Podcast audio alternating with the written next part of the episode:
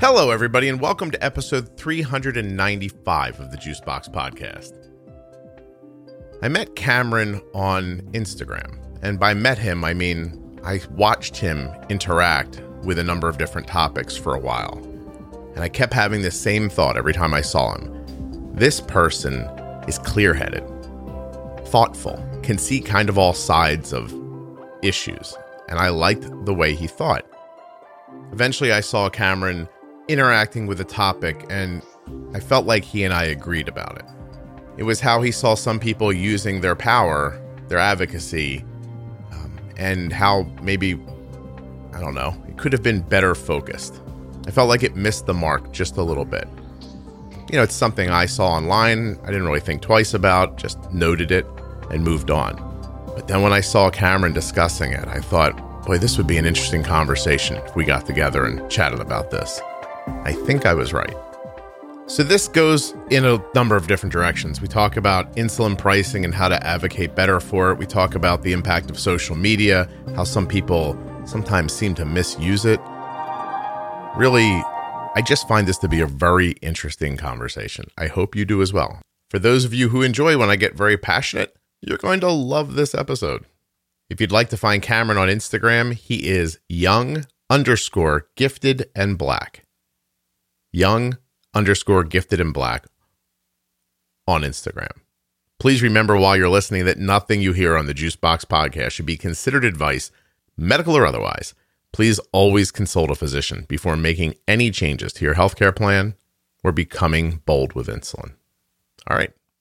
Oh, uh, first couple minutes of the show are a little crackly, but we fix it. So get through like the first four minutes, you'll be okay. I'm Cameron, known as Young underscore Gifted and Black on uh, Instagram. Uh, that's primarily where I spend most of my time in the diabetes online community. I have lived with type 1 diabetes for 21 years, uh, quickly approaching 22 years. Wow, and you're 30 years old, so you've been at it since you were a, a little kid. And uh, we had yeah. a little technical problem, and I asked you once, but I'll ask you again. Uh, any type 1 or other endocrine issues in your immediate family or, slightly extended family? Um, not type 1. We, we do have a few pre diabetics and type 2 diabetics in my family, and um, and also some uh, hyperthyroidism uh, that runs in my family. Ah. Uh, but I was the first one to, to be uh, diagnosed with type 1 diabetes. First one to get the type 1. Well, the, the thyroid's uh, obviously another endocrine issue. So, um, let's see, 21 years ago, what are we talking? Right around the turn of the, right around 2000, right? Exactly. Yeah. yeah. No kidding. Uh, what was it like growing up with type 1? It was all over the place, to be honest. I, I think I um, was diagnosed about a week prior to my, my sister's birthday. Um, so uh, she got bummed out and had to miss her, her birthday that year, unfortunately. Um, but um, when I was diagnosed, I don't remember much other than the last meal that I ate prior to being diagnosed is this fast fast food restaurant called Captain D's. Um, and so we had had Captain D's uh, in the South, and uh, and the next thing I remember is being rushed to the doctor's office, being told that I couldn't have candy, and my parents telling me um, that I uh, playfully passed out from the from being told I couldn't eat candy anymore. and and so that sort of um, started it all. And uh, so we uh, learned as much as we could in the hospital as they uh, try to teach you sort of the ins and outs and uh, don't send you home until you can give yourself your shot. And um, I was someone at the time who uh, was very much a, a needle phobe, uh, had a phobia of needles, and so I, I struggled with giving myself shots for the longest time. Um, and even when I got on an insulin pump uh, a couple of years later, that that was a struggle for me just because I was not a big needle person. Uh, but for most of my childhood, I pretty much hid um, my diabetes, or not necessarily hid it, but so much as uh, ignored it uh, as though it weren't a thing because I, I really wanted to fit in with all the other kids. Although every time someone fell and scraped a knee or something, they would run to Cameron to say, "Can we check um, their blood sugar on your on your meter since it uses blood? uh, and of course, the answer was always no. But um, that that was pretty much uh, the youth. I think um, for for me, um, pump management became uh, really what helped me a lot through through childhood. Uh, when I was first diagnosed, my first pediatrician um, actually uh, we we found out later she she would not give me access to things like an insulin pump or an uh, insulin pens even. So uh, we were using manual injections uh, even when insulin pens were just coming to the market and starting to be more popular. Um, but we later found out that it was only for her patients of color that she wasn't uh, giving that access to, and so we switched quickly switched um, endocrinologist and got one of the best from Children's Hospital, uh, and he quickly got me onto insulin pump therapy, and it helped my management so much, yeah, uh, and so so much more, and um, being able to do that, and he also put me in contact with uh, this diabetes camp in Alabama called Camp Seale Harris.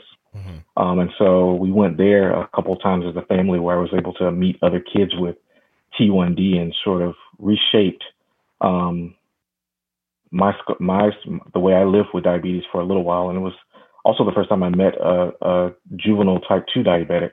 Uh, was at that camp too. No kidding. Cameron, I want to stop you for a second for two reasons. One, I want to dig into what you said more, but the other is that I still I'm getting like an electrical sound from you. And I was wondering if we could disconnect for a second and just reconnect and see if that helps. Okay, it, it can. I'm going to try to connect on my phone and yeah, see if that works better. And that was going to be my my my next suggestion. Oh, that's so much better. I'm so happy. perfect, perfect, perfect. All right. So, um, if you're settled, Cameron, my question was going to be I feel like so, so Cameron, listen. So you, I asked you about you, and I told you who I am, and you may not know me because most people who come on this show have heard about it, listened to it, or helped by it, and they reach out. Or even when I'm looking for people to be on, I'll put the word out. But you, I went and found you. You're an uncommon guest on the show um, because let me see if I can make sense of this for you. I'm almost 50 years old. I'm old. Okay. I, I'm only aware of social media because I have a popular podcast, and this is one of the things you do when you have a podcast. I had a blog before that and still do for a, you know over a decade. It was popular, and so I was on you know Facebook and Twitter. You know, Twitter used to be huge for diabetes. It isn't really anymore. Um, it seems mm-hmm. like that's kind of been taken over by Instagram. So I'm on the cusp of understanding, but you still understand that I'm an old man when I'm talking. Always keep that in the back of your head while we're speaking, okay? Um, but I saw you on Instagram and I thought, this kid has about three people's worth of common sense. You just really seemed like a level headed, thoughtful person to me. And and it's why I reached out to you. So um, I think you're talking about in in the healthcare of of black and brown people um, implicit bias, right? Like a, uh, there are some physicians that just look at you, see your skin, and say, "Oh, that person won't be able to figure this out, or they won't try hard enough, so it's not worth giving it to them." Or they have some sort of a a preconceived notion that would stop them from giving you a uh, better care. Is that was that what you were getting at when you said you couldn't get like pens or or a pump? I definitely believe that's a part of it. We uh, we just noticed uh, that for some reason, most of the you know when you are diagnosed with a diabetes as a diabetic, you spend a lot of time in uh, waiting rooms with other patients, and you as a kid and um, as back then social media wasn't as prevalent, and so parents were speaking with each other and talking to each other. And it just it quickly became apparent to us that all of the patients that were seeing that particular endocrinologist uh, were that were of color were still using um, manual injections, even though we had all basically asked for insulin pumps if we could discuss what an insulin pump therapy is, or even if we could use back then pins were not a huge technology, um, um, but it was an it was a, it was an improvement to using regular injections. And so even when asking those type of things, we noticed that that particular endocrinologist uh, was almost systematically denying her patients of color access to what are now viewed as basic um, diabetes tech.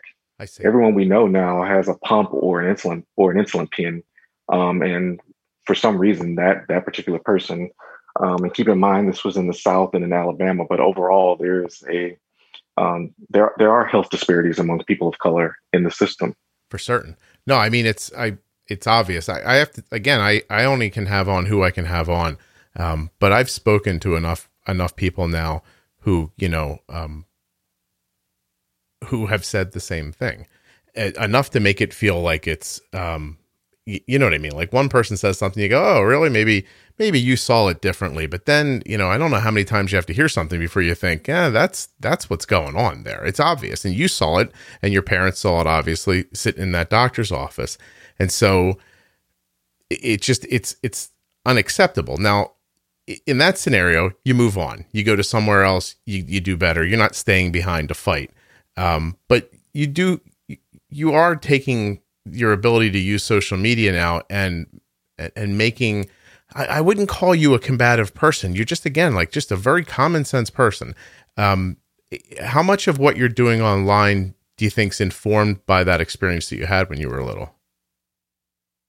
I think quite a lot of it is, is informed by that experience. Um, I'm someone who, and I know several people who have had to use access to insulin programs, who have had to petition and advocate on behalf of their themselves to their their doctors. And um, uh, so a lot of that is is really informed by, by my experience in, in navigating the healthcare system as a patient of 21 years who uh, just so happens to be a person of color. Right and so um, it's in my advocacy my online advocacy because I, I, do partner with a few other nonprofits on the side um, but my online advocacy is, is really drawing attention to to some of that. I think a lot of times we in the online community forget that there's a whole community of diabetics that aren't in that online space that don't meet um, the same criteria that we meet. While we're busy playing um, games and for giveaways on social media, there's a person who doesn't even have access to, to basic things like test strips and insulin who has no idea that we're on here playing for whatever the new cool um, sticker to go over your CGM is. You know? yeah. Well, I, I, I, so Cameron, I have um the the first time I ever spoke in public, I was approached by an organization in the Dominican Republic, and they asked me to come down and give this talk about you know how to manage better when you didn't have as much technology, right? Like how to take good care of yourself when you didn't have technology. And I thought, oh, sure. So I prepared myself. And you can imagine it was the first time I ever spoke in public. I was over prepared. I'd written things out and I don't read when I'm speaking. I just written things out so that I could read it over and over again so I could feel comfortable saying it when I got there. And I don't think I was in the Dominican Republic for an hour and a half before I recognized that my understanding of not having money didn't include their understanding of not having money. I, I like if there was a scale that went from in my mind that went from flat broke to wealthy, they were somewhere so far below my idea of flat broke, I didn't even know to consider it. And they and when I got there, I I said to them, I need to go back to my room and I have to revamp everything I was going to say because your situation is more dire than I could have possibly imagined. Um, and that was the first time it became um, really clear to me around diabetes specifically that I live in a bubble. And I don't even mean that in a bad way. I don't mean like I'm walled off from the rest of the world. I just mean that I only have a certain number of experiences and they inform my reality. Um, and, and, I mean, in, in, in full, you know, clarity, the reason I found you is because while I don't know. I, Cameron, I know that some people worry about being very politically incorrect, and and uh, I, I don't know if I have it in me to to speak clearly and worry about it at the same time. But what I felt like I was seeing was um, a, a small band of what I'll call social justice warriors, but in the bad connotation. It's interesting, isn't it? How all these sayings have now a good and bad. Like you could be woke in a good way or woke in a ironic way, or but you know, so so people are out there and they're they're railing against the system and they and as I see them doing it, I think, uh, you know, some well-meaning kids. Like it's how it feels to me. You, you know what I mean? Like trying to to yell at the man a little bit and this isn't fair and this isn't right. But in my heart, I thought these programs that they're denigrating are helping way more people than they may know. And those people don't have the luxury of sitting around waiting for a perfect handout to come to them. Right. And I felt like you really had a, a, a firm grasp of that. I was wondering if you couldn't tell me more about it. Exactly. And so I, I, think the the program that you are referring to that, that I made comment to was the um, new program that that's been introduced in, as a collaboration between several uh, nonprofits and uh, sponsored by some of the big insulin manufacturers, the getinsulin.org uh, program. That's the one. Yep. And what me and several other um, diabetics of, of color and not of color uh, all notice is there was a um, an outwave of people putting down this program before even really understanding what it was. And it became almost a bashing of the organizations that put it together, but even more so, it, uh, attacking one individual in particular who um, I don't even know how uh, he got pulled into the fight, uh, uh a celebrity who has uh, type 1 diabetes and what his stance is there. But to me, it just seemed as though we weren't focusing on the right thing. And I, I don't know that that's the right form of advocacy always. I, I and the, the case was pointed out to me that yes, we as diabetics should hold um, organizations like JDRF, uh, the American Diabetes Association, Beyond Type 1, T1 International, we should hold them all accountable um, for the programs that they do since they're, they're representing us. But the other part of this is yes, but there are people who actually could benefit from the services that are being provided right now. Right. Um, I can speak to my own experience when I was transitioning from my job in uh, in Illinois and Iowa to come move to Texas uh, last year. I switched to Cobra for my health insurance, a mm-hmm. Cobra plan for my health insurance. Well, we know Cobra is expensive insurance in and of itself. Um, and so, on top of having to pay for your health insurance, then you're also responsible for paying, uh, if you haven't met your deductible, your um, the bulk of your cost for your insulin and for your test strips. Well, so I had to locate one of those plans through, um, I think it was Eli Lilly at the time that I was using, uh, just to be able to get a discount on the insulin that I was so that I could still maintain my health insurance for my um, doctor's office visits and things like that while also maintaining prescriptions. And that's me, someone who has a full time job working uh, 40 plus hours a week um, and doing fairly well for myself as a, as a young man. Yeah. Um, but imagine someone who is um, working two or three jobs to sustain their family, who does not have the time to Google all sorts of resources, let alone having to parse through Google what is um, real information versus what is a scam, uh, and what that means to have everything located in one place for them. Yeah. So that they can go in and, and determine for themselves really quickly if this even applies to me, if I can use any of it, and then move on without having to spend hours that they don't have searching Google.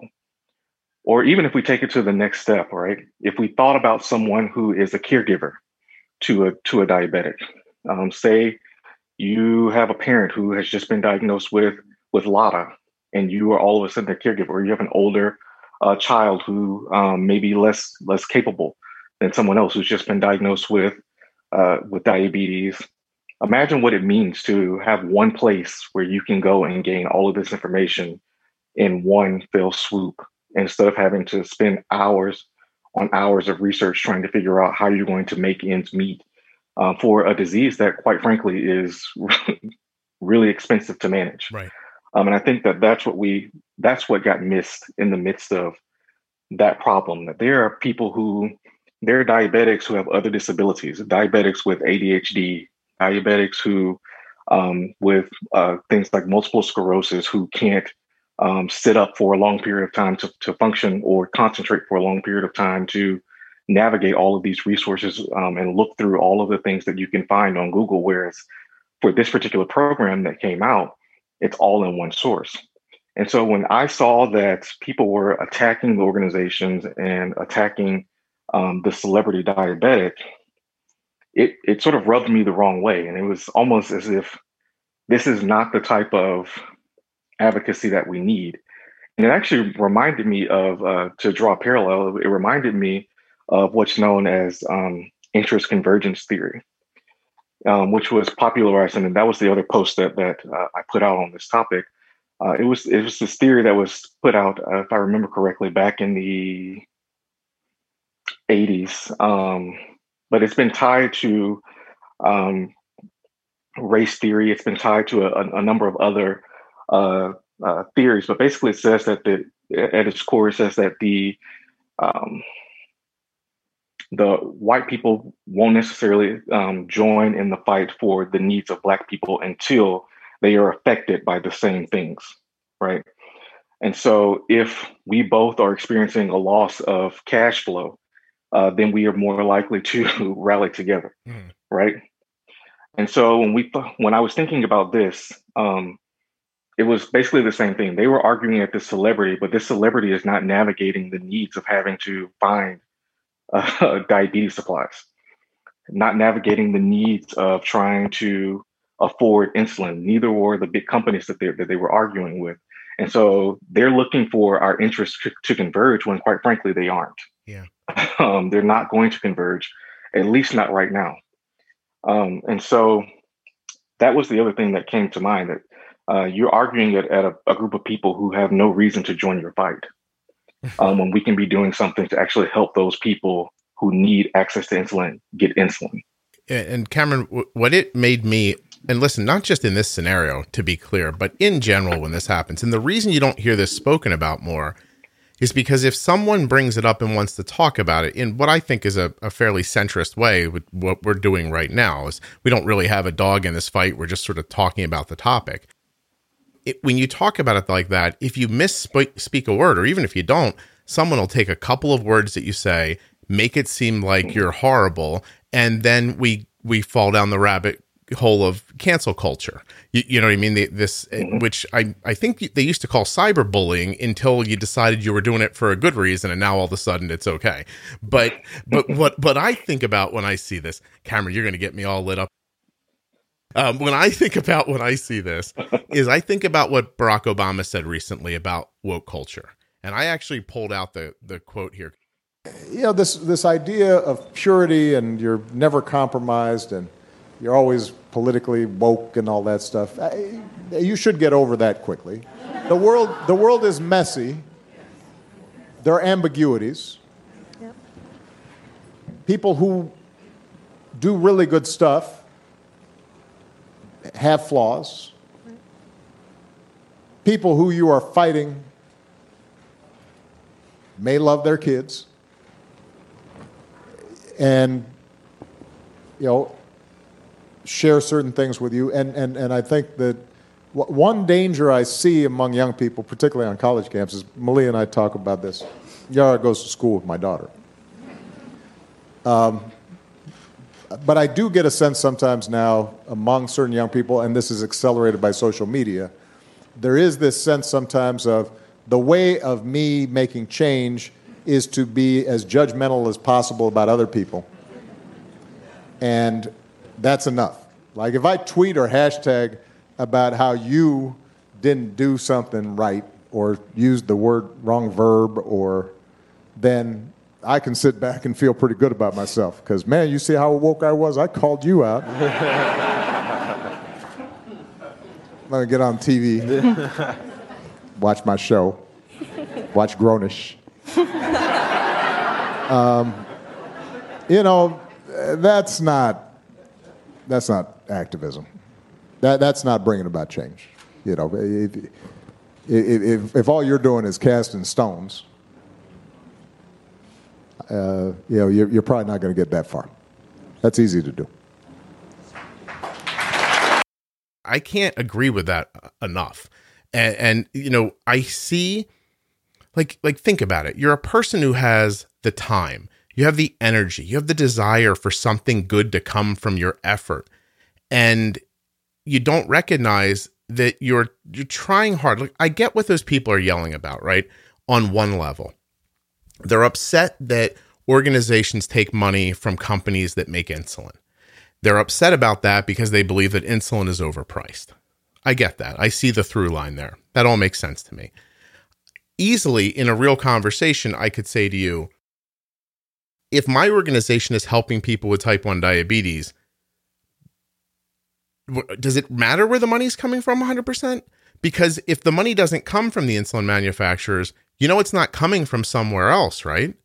Now, there's mm-hmm. problems mm-hmm. with that, obviously, and the world's not perfect. But what you forget while you're trying to make the world a perfect place is that there are still people who can't get insulin. And that's a big problem. So, is fixing one problem at the cost of another problem? How is that the right answer? And I think the problem that we run into here is that there are no finite, def- definite answers to big issues. There's nuance, and social media does not allow for nuance. It, it, it allows for short declarative statements and and get people riled up so they like your stuff. And I don't even want to talk about what that probably does to the person's psyche. They're probably like, oh, I'm doing a good thing. I'm doing a good thing. Someone else liked this. Someone else agreed with. Meanwhile, you're like a terrorist. Nobody could disagree with you if they wanted to. You, you, know, so, and because again, social media, what are we going to get into a deep conversation in a Facebook post? It's not going to work, you, you know? Um, but again, what gets lost people who literally need the services, who don't have access to them, who, by the way, might not have a phone or a laptop like you do, who might not have the, the, the, the, the luxury of time in the middle of the day to look through things. Do you have any idea how many people? I know, Cameron, you probably don't listen to this show, but but this show helps people in a massive way learn how to use their insulin in ways that decrease their variability and their A1C, improves their time and range, it, it, makes their life better, gives them more sleep. It gives you all the things that come with really understanding how to use insulin, right? And yes. and and that's to me a big deal. Now, I can't do that if I don't take ads, right? Because I'm a person and I have bills and I have responsibilities. And mm. if you want me to put this much effort into this podcast, well, then I have to be able to pay my bills still. I can't, it would be nice. I'd love to live in a society where I could just do a nice thing for people and food would fall on my table and my house would stay warm, but that's not how that works. So I build up a, I build up a, a listenership. I put some of my own free time into it in the beginning, right? Like I had to build something up. And then I had to have something valuable enough to go out to an advertiser and say, hey, these are how many people I can reach. If you'd like to give me some money to reach them with your message, I can do that for you. That lets me make the podcast bigger. Lets me find you and have this conversation. Lets me have the conversation yesterday with a mother whose child has type 1 diabetes and Down syndrome. You getting a lot of that conversation in the diabetes community? You're not. You get it from me because I have the time to treat this podcast like a business. And if you want a, a place like, I don't know, it doesn't matter, any one of those organizations to exist to help people with diabetes, they need funding. And they need bright, smart, motivated people to work there. And those people need insurance and those people need to get paid and they have heating bills and this is how things work. That's all. It, it's not so it's not so difficult to understand and and i i don't have a lot of time for people who run around and want everything to be perfect and are willing for nothing to be good until everything is perfect. That doesn't make any sense to me. Exactly. And that that's the, a really good point too because it there are really only two business models for a nonprofit. They can either be supported by these um, these larger organizations who can who actually want to support them, or they can be um, funded by the donation of, of private support, right. right? And surely we're not coming out in waves uh, to be able to fund the whole organization that is beyond type 1 beyond type 2 and all of their other subsidiaries across the sea um, in order to do that. And so that there is that that there's also this bottom line that they have to meet to even be able to keep their own doors open to support the mission that they need that they need to do. And if that means that they had to take a pivot and step back, and their board had to say, you know what, this was our original founding uh, decision, but we're realizing that we need to make a change to our own practice and to our own um, code, then fine, that's what they had to do to do that.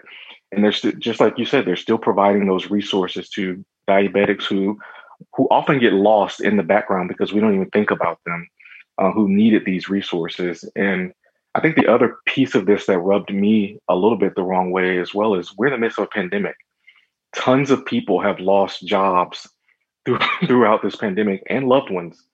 Um, and so that, that's a, a, a whole heck of a another cost to or, or, barrier to the access of insulin for a lot of people. And uh, again, those diabetics were lost because they're not in the diabetes online community. They don't really have time or the knowledge that it even exists. I mean, even those of us who are there already, we, we will tell you, m- many of us who uh, are in the diabetes online community right now will tell you we didn't even know this was a thing until just about six or 12 months ago. Mm. Right. So imagine someone who doesn't have access, uh, trying to figure th- these things out. It, has been a problem. And I think that, I'm sorry, it's been a problem forever. Yeah. I, I, uh, I met a woman named Cherise Shockley 15 years ago. I don't know if you know her, but she has diabetes and she's been in this space for a ton of time. And she would beat into my head and anybody that would listen. There are so many more people offline than mm-hmm. online. We're not reaching them.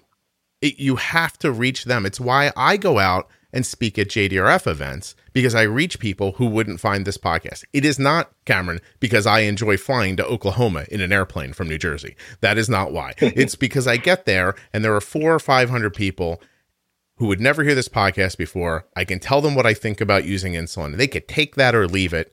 But if they take it, they might end up being better off. Those are people who were never going to get reached otherwise.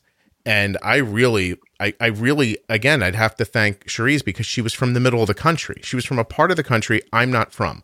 When I, again, my bubble, I'm from the East Coast. Where I live, everyone has a computer, everyone has the internet.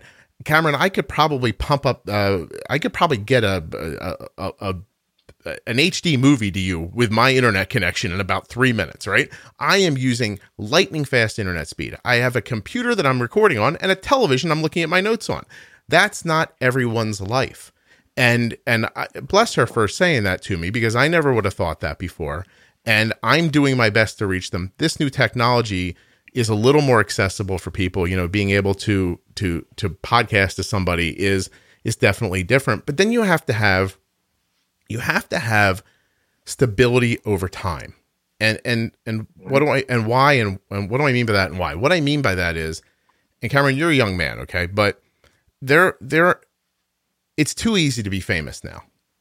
And and I mean that because there's no vetting process. So anybody who can put an account together or buy a microphone can suddenly broadcast their voice out into the world, right? And I think that's amazing and I think it's it's wonderful. But what you lose is the vetting process. You lose young Cameron, 17 years old in high school says, I think I want to be on the radio one day. Then young Cameron has to get into a college to go to broadcasting school to learn about communications. And then he's got to see if he's got a, a vibe for it, if he's good at it. Does he speak and people listen? Can he put a coherent sentence together? Is he um, um, um, all the time? Then he's got to get out of college. He's got to get a job. It's going to be in a little market where nobody's listening. He's going to have to do a good job. People are going to have to vibe with him. He'll move up. He'll move up. He gets vetted every step of the way until he can broadcast his voice out to the whole state or the whole region or the whole country or the whole world. It takes you 20 years to do that, right? But now I can just go, huh, Instagram, cool. And now i'm talking to people all right? And and so you're not vetted in any way. Not to say that you need to be to speak your mind. I think that's fine. But from the other person's perspective the person on looking, everything looks legitimate now do you know what I mean? You get a nice mm-hmm. logo, you some good graphics, you're good at picking out fonts, you take some well lit photographs, and you could be Kim Kardashian as easily as Kim Kardashian could be Kim Kardashian. Or my podcast looks just as legitimate as another podcast that no one listens to. And it, you can't tell it's a it's a storefront. It, it, they got a nice sign, good lighting, and there's a nice mannequin in the window with a good handbag on it. This must be a ladies' clothing store. That's that and and but you don't know what's inside. You don't know what it took to get there. You don't know the intention of the people inside. And nobody gets weeded out anymore. And so everybody's voice is bouncing around. And and and here's the thing about people. And everyone believes in themselves. They believe in their thoughts. And that's good I talk about this on the podcast a lot. If everybody was always second guessing each other, we'd all just be a, a, a, neurotic bundle of like goo on the floor, right? Like you have to believe in yourself. But think about that away from this idea. when we see people in the streets fighting over race, there isn't one side of the street who thinks I'm doing the wrong thing and one side of the street that thinks I'm doing the right thing. Everyone thinks they're doing the right thing. Now, obviously, mm-hmm. Reasonable people can step back and see the difference, right? But the people who are being unreasonable, they don't know they're being unreasonable. They genuinely believe they're fighting for something very important. And that in such big ideas as as race or, you know, or, you know, why why would anyone stand up and say after George Floyd is is is dead? Why would anybody stand up and go, I don't know, I think it's reasonable you put his knee on his neck like that? Who would do that? It's a person who has a stake in some other thing. Doesn't matter what that stake is, but they start defending it. And you don't realize until you really step back that everybody wants to be on a team. It just it's we're just wired that way. You can't be an Eagles fan and a Giants fan. That's unreasonable. Why not? I don't know. You just can't be. Well, sure you could be. You, you know, you know, like why can't I see something horrible happen in the world and see the nuance in it instead of just picking some headline side? You know what I mean? Like why can't we all just think a little mm-hmm. bit and be clear and and notice that our words and and and this fight that we're putting up it's probably hurting more people than it's helping. I, I don't know, man. It just it, the world can't be what everyone wants it to be. There's how many? There's eight billion people on the planet almost. We all can't make it the way we mm-hmm. want it to be. But now suddenly we can all tell everybody it's not right and it's never going to be exactly, right. Scott. Yeah, I'm sorry. And, you get. I, I told you, man. You get it. I'm, no, I'm sorry. no problem. No, I was just going to say really quickly, and that, that's the, the the the whole point of it. I think we tr- tend to treat everything as though it's so black and white. But my my significant other is um is a psychologist at a federal prison, and one of the things that she constantly reminds me of is there's no you did this crime or you didn't do this crime, so you get here. There's a whole slew of gray that leads to whether a person gets convicted and and um, what that means for for their sentencing and, and their mental health and everything else down the line.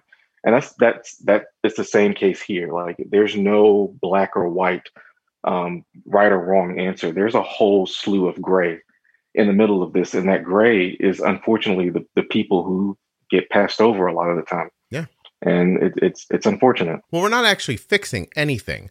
We're just picking a side exactly. that people can agree with. That's all. Or, or, that you can't, you know, that somebody on my side can't argue with, right? Like, um, mm-hmm. y- you know, uh, listen, uh, go back to the insulin thing again. You don't think I couldn't sit here for an hour and make an impassionate speech about why insulin's overpriced? Of course I could. I could 100%. And I and I may even feel that way.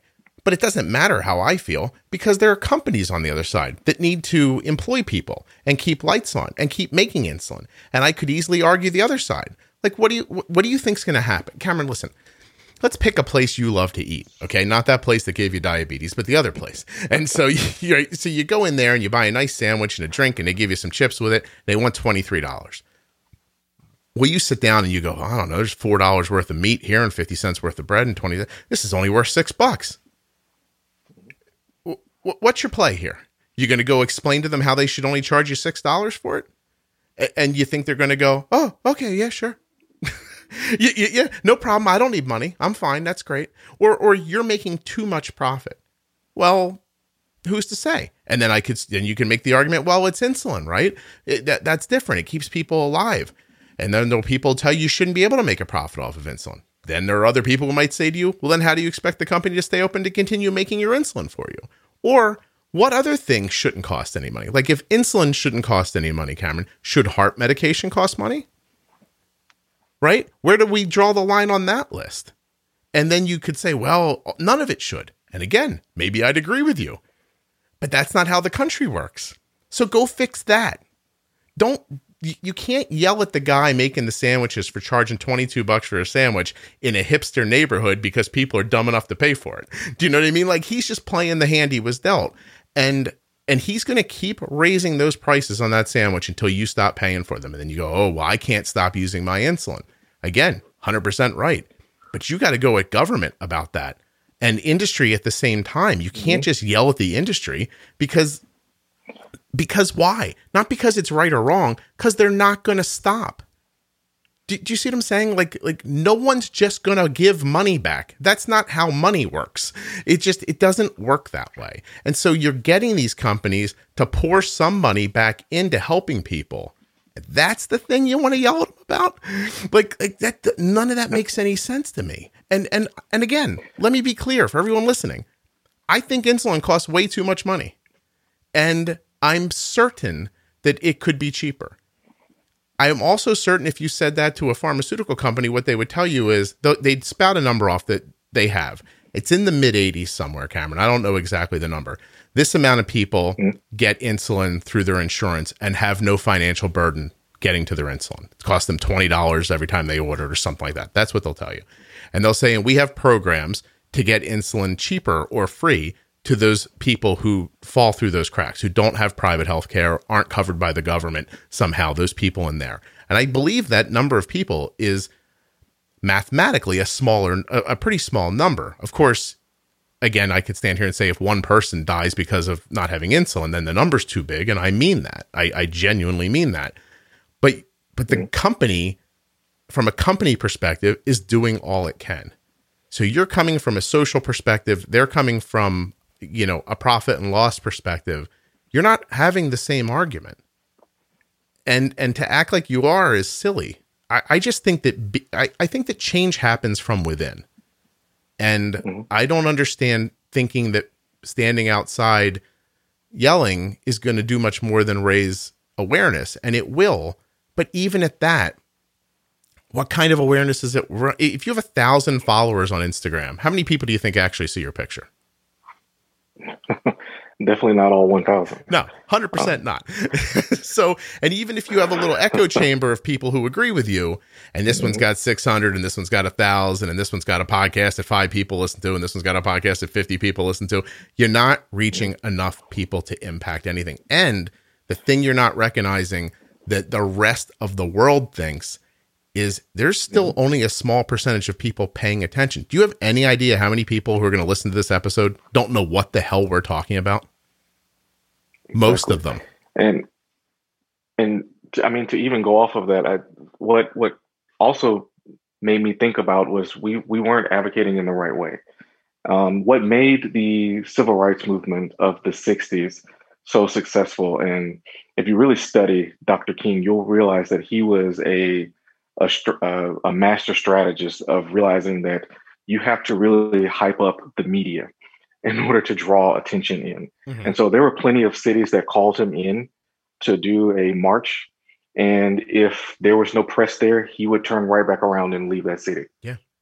um, and go to a place where they could get uh, the news. And uh, one of the biggest um, showcases of this is actually my hometown, Birmingham, Alabama. Yeah. A lot of people don't know this about Birmingham, but Birmingham was supposed to be the Atlanta of the South. The original Atlanta uh, airport, airport, the um, what is it, the Hart Jackson Field uh, Airport, okay. airport was yeah. supposed to be built in Birmingham. The investors who were going to build it in Birmingham pulled out of Birmingham because of what they saw in the media about the Birmingham bus boycotts and the Birmingham uh, riots. And so what made that successful was a number of things. They brought in the media, he, he utilized the media, and he also realized that he needed to advocate to the government. Mm-hmm. And I don't think that we've made that connection yet. We need to get a better showcase of um, what insulin means out there in the media. I mean, we've had a few documentaries here like um, Diabetes Rising and uh, things like that, but that was on public broadcasting uh, station. Not many people watch that as their daily t- television in the era of Netflix and Hulu and everything else, right? Yeah. And then the other part of this is our government officials. I've been working with a nonprofit here in um, in Texas um, to really plan out what our game plan will be to advocate to our legislatures here in Texas. In Texas, our legislators uh, meet for five months every two years. So, for only five months every two years, we have a really short window to get in front of them and say, This is what we need. This is what we need you all to pass. This is what we, this is our game plan. This is why insulin is important for every diabetic and why you all need to allow others to be able to get into this space to actually make insulin to diversify the field because right now they're, they're insulin is basically a monopoly. Yeah. We talk about you hear in the news the conversation about Facebook and Google and um, and uh, some of the other digital companies, Amazon, and how they are operating in a monopoly. Insulin is in the same category.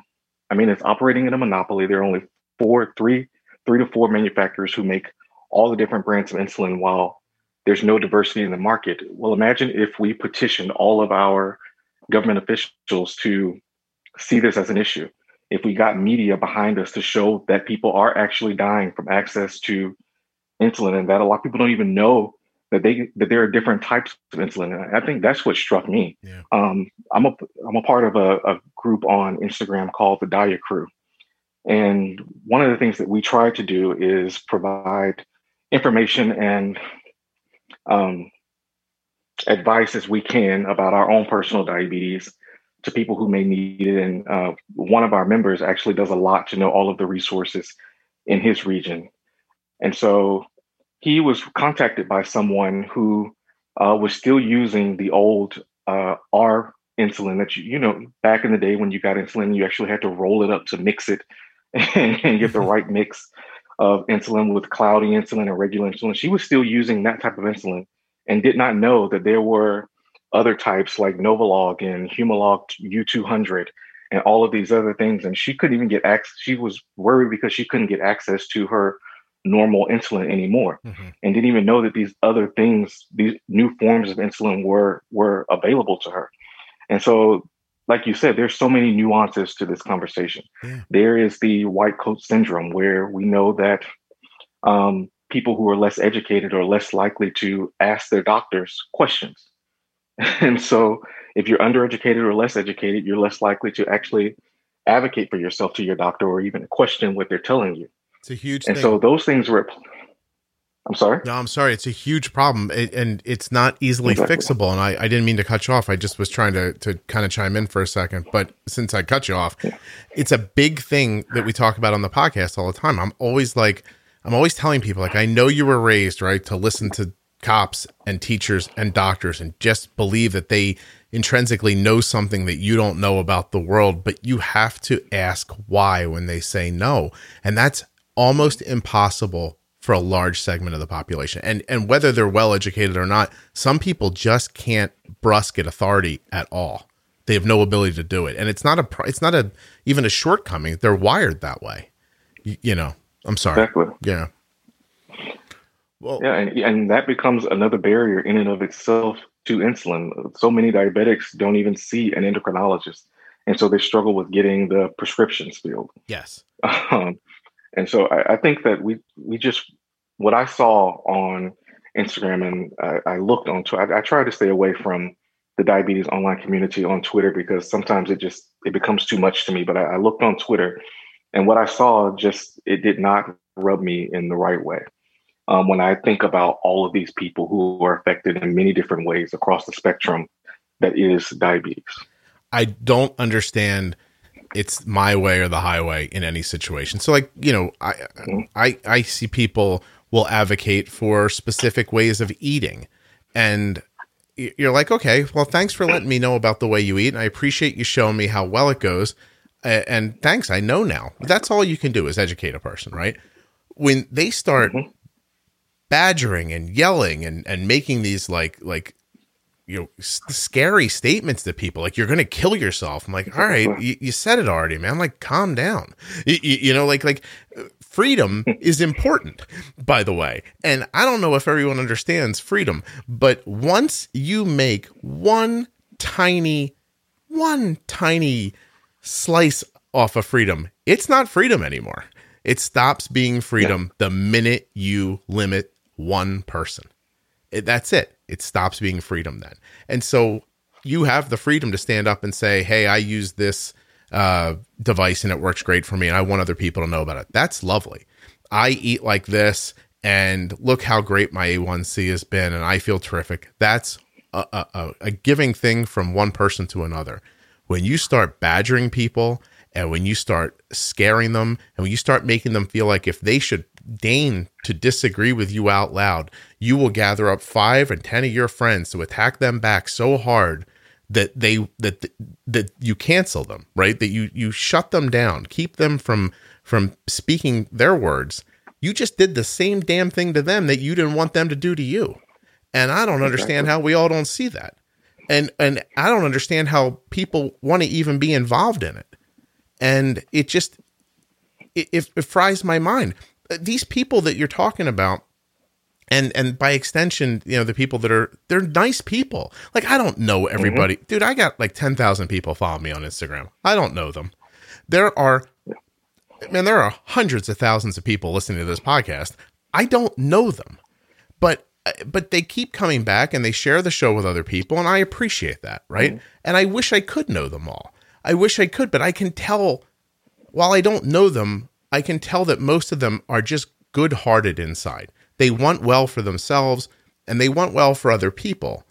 And it's just, it's a psychosis almost, wanting someone, wanting so badly for someone to understand what you understand that you're willing to mm-hmm. strip away someone else's freedom, someone else's ability to speak so that you can have yours be the only one left.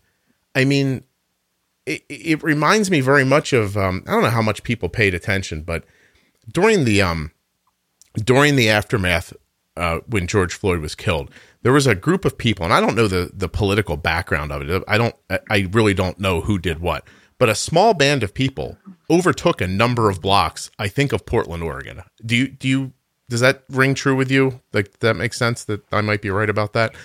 Um, yeah, I yeah. think I heard something about oh, okay. Portland. Yeah, so they they maybe I'm wrong about the place, but a small a small band of people took over a few blocks. They basically just took it for themselves and drove everyone else out. And they're banging the gong for this is what we're going to show you what freedom's supposed to look like. This is going to be a free place. Blah blah blah. Inside of two and a half weeks, there was one of them splintered off of the group started, you know, talking about the leadership somehow. They hunted the person down with a gun and killed them. So these oh, people oh, wow. are telling you, oh, here's how the world should be. It should be free and we should do whatever we want. And then some guy tried to do whatever he wanted and they were like, no, not if it doesn't agree with me. You can't do whatever you want. It's the nature of people. Cameron, you're 30 and you might not agree with me here. Everything's power. Some people have it and everybody else wants it. And that's life. It's life in the animal kingdom, it's life with people People do not like to feel powerless. Sometimes in the middle, you get very kind people who don't care about power, and they are they are the most lovely people you'll ever meet in your life. But most people are either have it and trying to hold on to it, or don't have it and are trying to take it from somebody else. And it is again, it's a false narrative. Everyone has power. You don't have to go take someone else's. I can have a popular podcast, and so can you. It's not all or nothing. It doesn't have to be me or you. That's a, a misnomer, but it's how people's minds work. And um, I think it drives a lot of this because there are a lot of lovely people who I think could do what you said band together, make good, thoughtful inroads into changing minds, and lower the price of insulin. Maybe because let me ask you a question. If the price of insulin seemed fair, would they have a problem with the orgs taking the money for the from the companies that make the insulin still? Or would they find something or do they just want to be upset? Would they or would they be okay, cool, that seems fair. I, I think, you know, somewhere in there is the answer. And yet mm-hmm. you made this earlier point that everybody doesn't have access even like you can't just make somebody jump through 7000 hoops to get their free insulin right it has to be super simple and easy and you have to reach them with that information and I don't know that even that's possible all the time. Do, do, you know what I mean? Like maybe it's maybe everyone's not savable is is is a bigger problem. It, it definitely could be a problem, and I, I, think to to your point earlier too that amongst the the, the a lot of the people that were um, doing this form of advocacy, I actually had some conversations with some of them, and they are genuinely nice people because I didn't. One of the things that I, I try not to do is to put myself in a position where I'm just going to be berated and um, become a target. I like to hold discord, have a conversation to understand both sides of the, the the aisle, so to speak. And so, in speaking with, with many of them, I, I think we all understood that our end goal is the same. We all want people to have access to this liquid that is vital to our lives. Yes. Right. And that that was the unifying effort. I just we were just not reaching each other on how and why it's also important to sometimes I guess the, the, the best way to put this is sometimes you have to to partner with your enemy in order to to do what's to do what's right.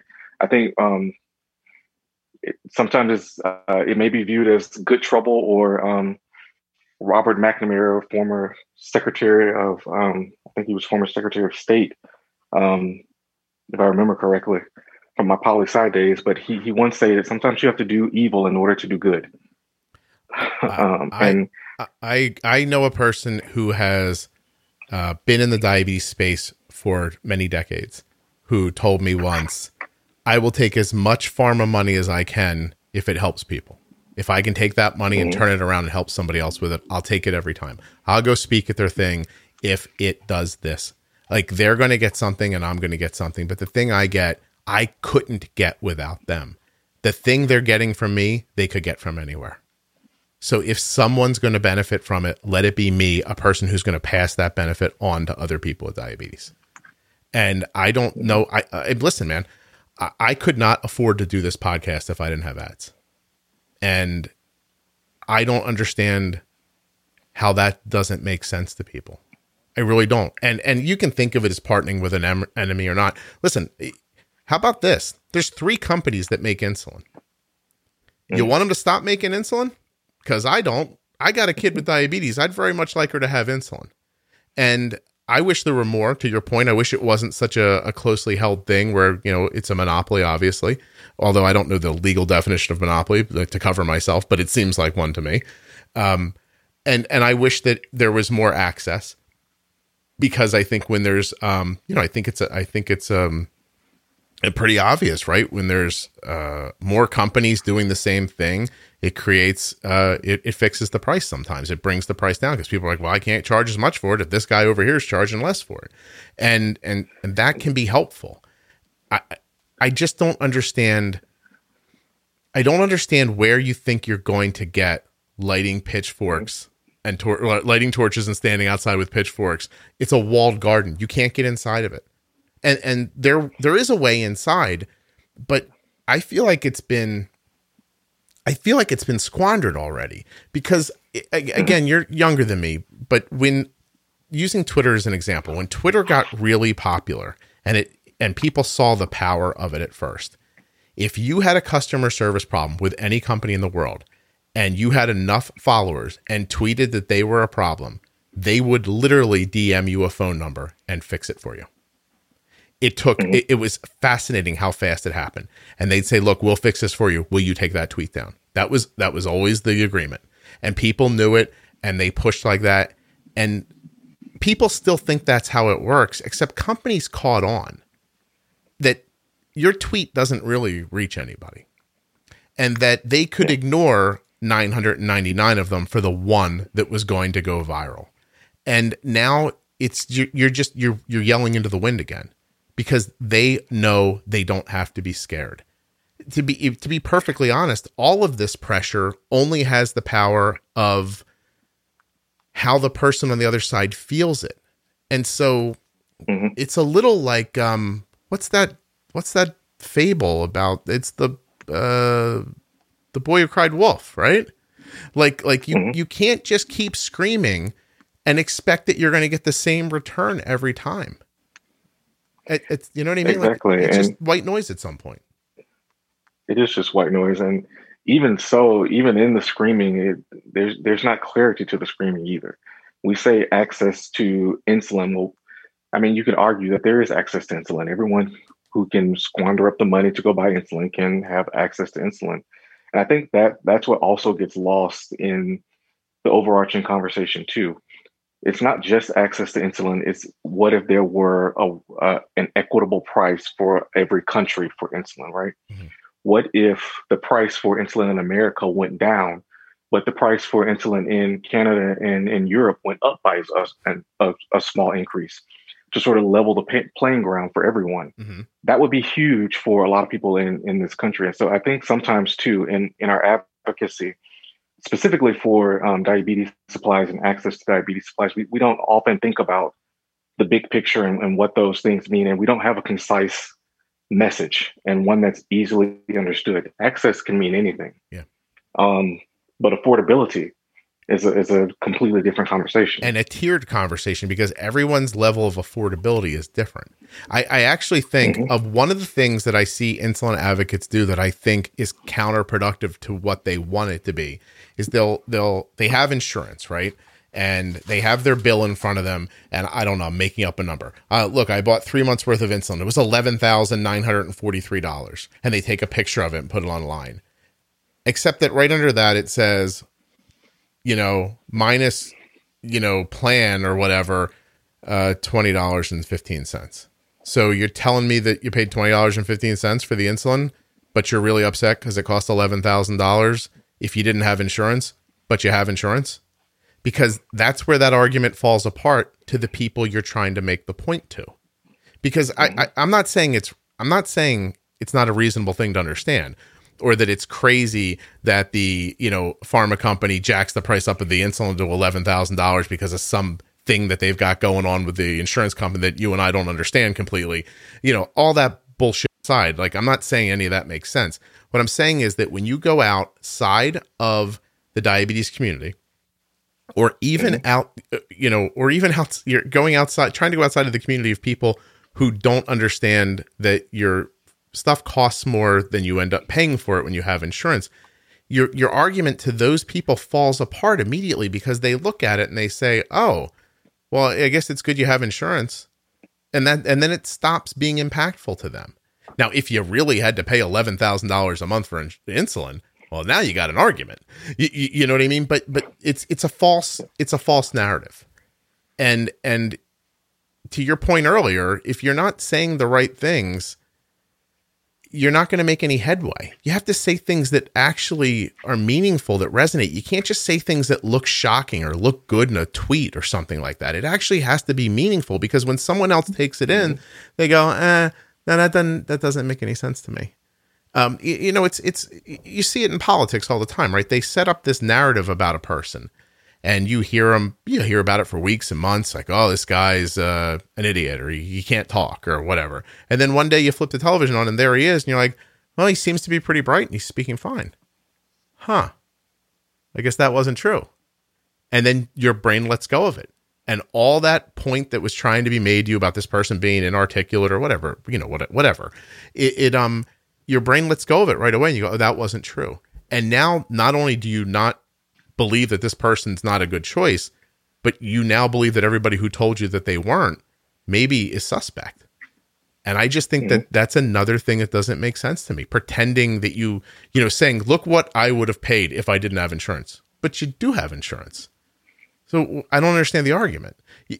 Find a person who doesn't have insurance, show me what they had to pay or that they didn't have insulin because they couldn't afford it. That's your argument right there. Not this. This is this is show.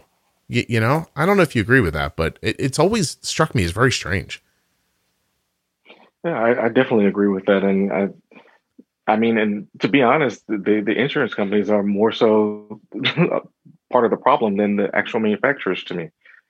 Um, I can count. I mean, I can give you countless stories of people who I've spoken with who have, and you probably have some of your own who have spent time uh, crying on the phone with insurance insurance companies trying to figure out why my benefits moved this to pharmacy and this to um, dur- durable medical equipment. And so, yeah, I'm, I'm that insurance piece is definitely important. I, I think that showing the a lot of people try to show the retail price of insulin, but that's not what you actually pay. You're you're paying what is paid after your insurance contributes, Right.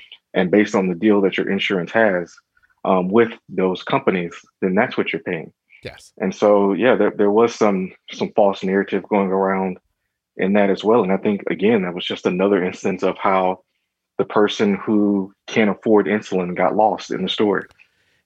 Um, Yeah. It, it, it's, and I'm sorry. I, I didn't mean to cut you off. Go ahead, please. no, I was finished. I- Oh, the, uh, the person who can't afford insulin is nowhere to be found in that story because they're overshadowed by this one post about the retail price of insulin when you're actually only paying a couple hundred dollars a month. Yeah. And and so I'm going to make a point that's going to sound a little defeatist for a second, uh, but I might just not be smart enough to figure out the rest of it. But there is the government, and the government makes the rules, right? And then there's the insurance company who takes advantage of those rules. And then there's the pharma company who takes advantage of the rules. Everybody's trying to do the best they can with the rules that are in place. Then there's you at the bottom. You just trying to get insulin, test strips, whatever you need. So the problem is the rules.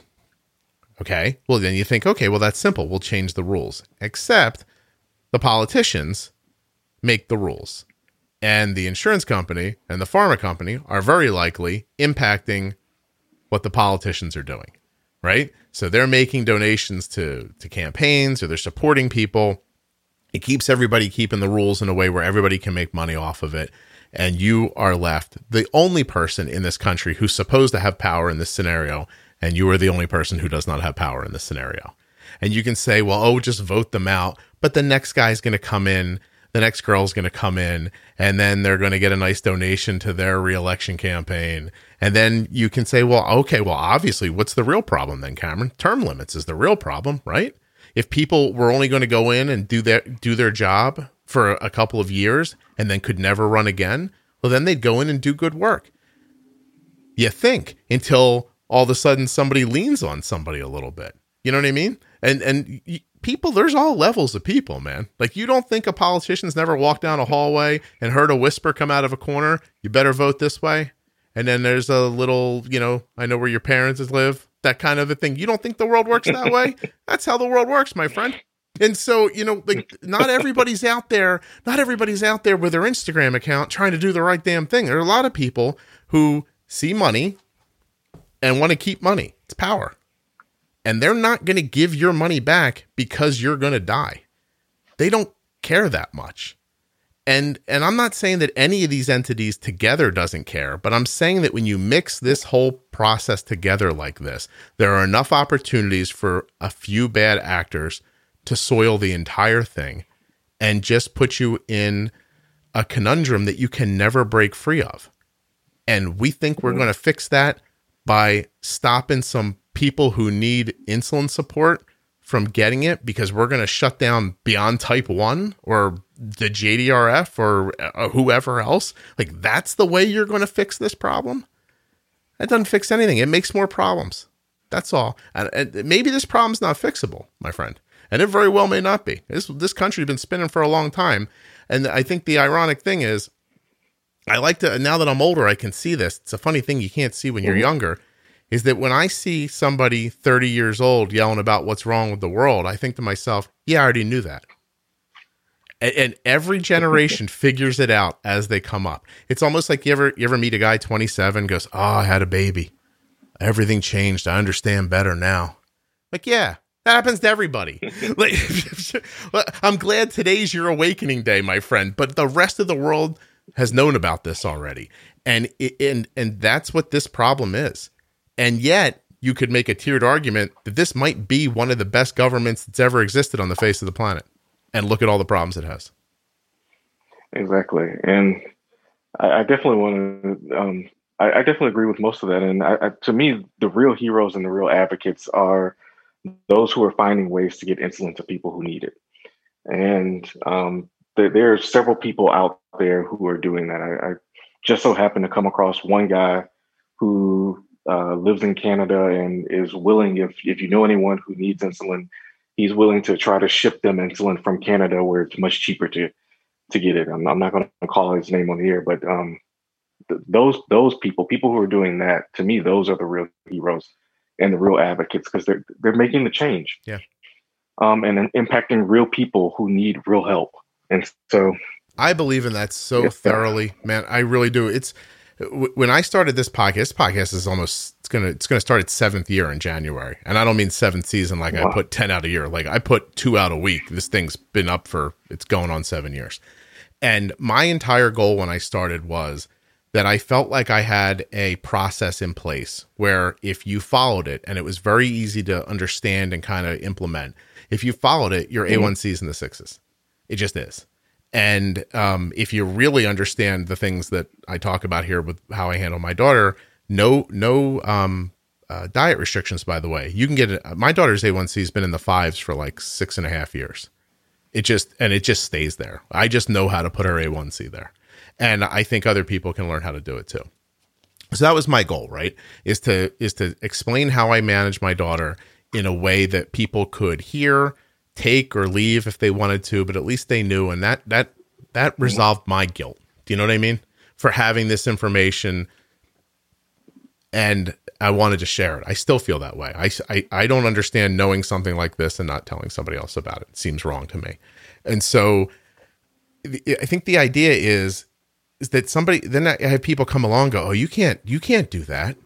You don't you can't tell people how to pre-bolus. That's dangerous." and I'm like, well, what? You, you know, like, what? You mean they just shouldn't know how? I'm not telling them what to do. I'm telling them, look, I bet you didn't know when you put insulin, it doesn't start working right away. And you know, if mm-hmm. you use a certain amount of time, and except not to go into it all, but my point is, is that the that the machine that was the diabetes community disagrees overall that I talk about stuff like this, and I have I have hundreds, I have millions of downloads that tell you that this is what people want to hear about.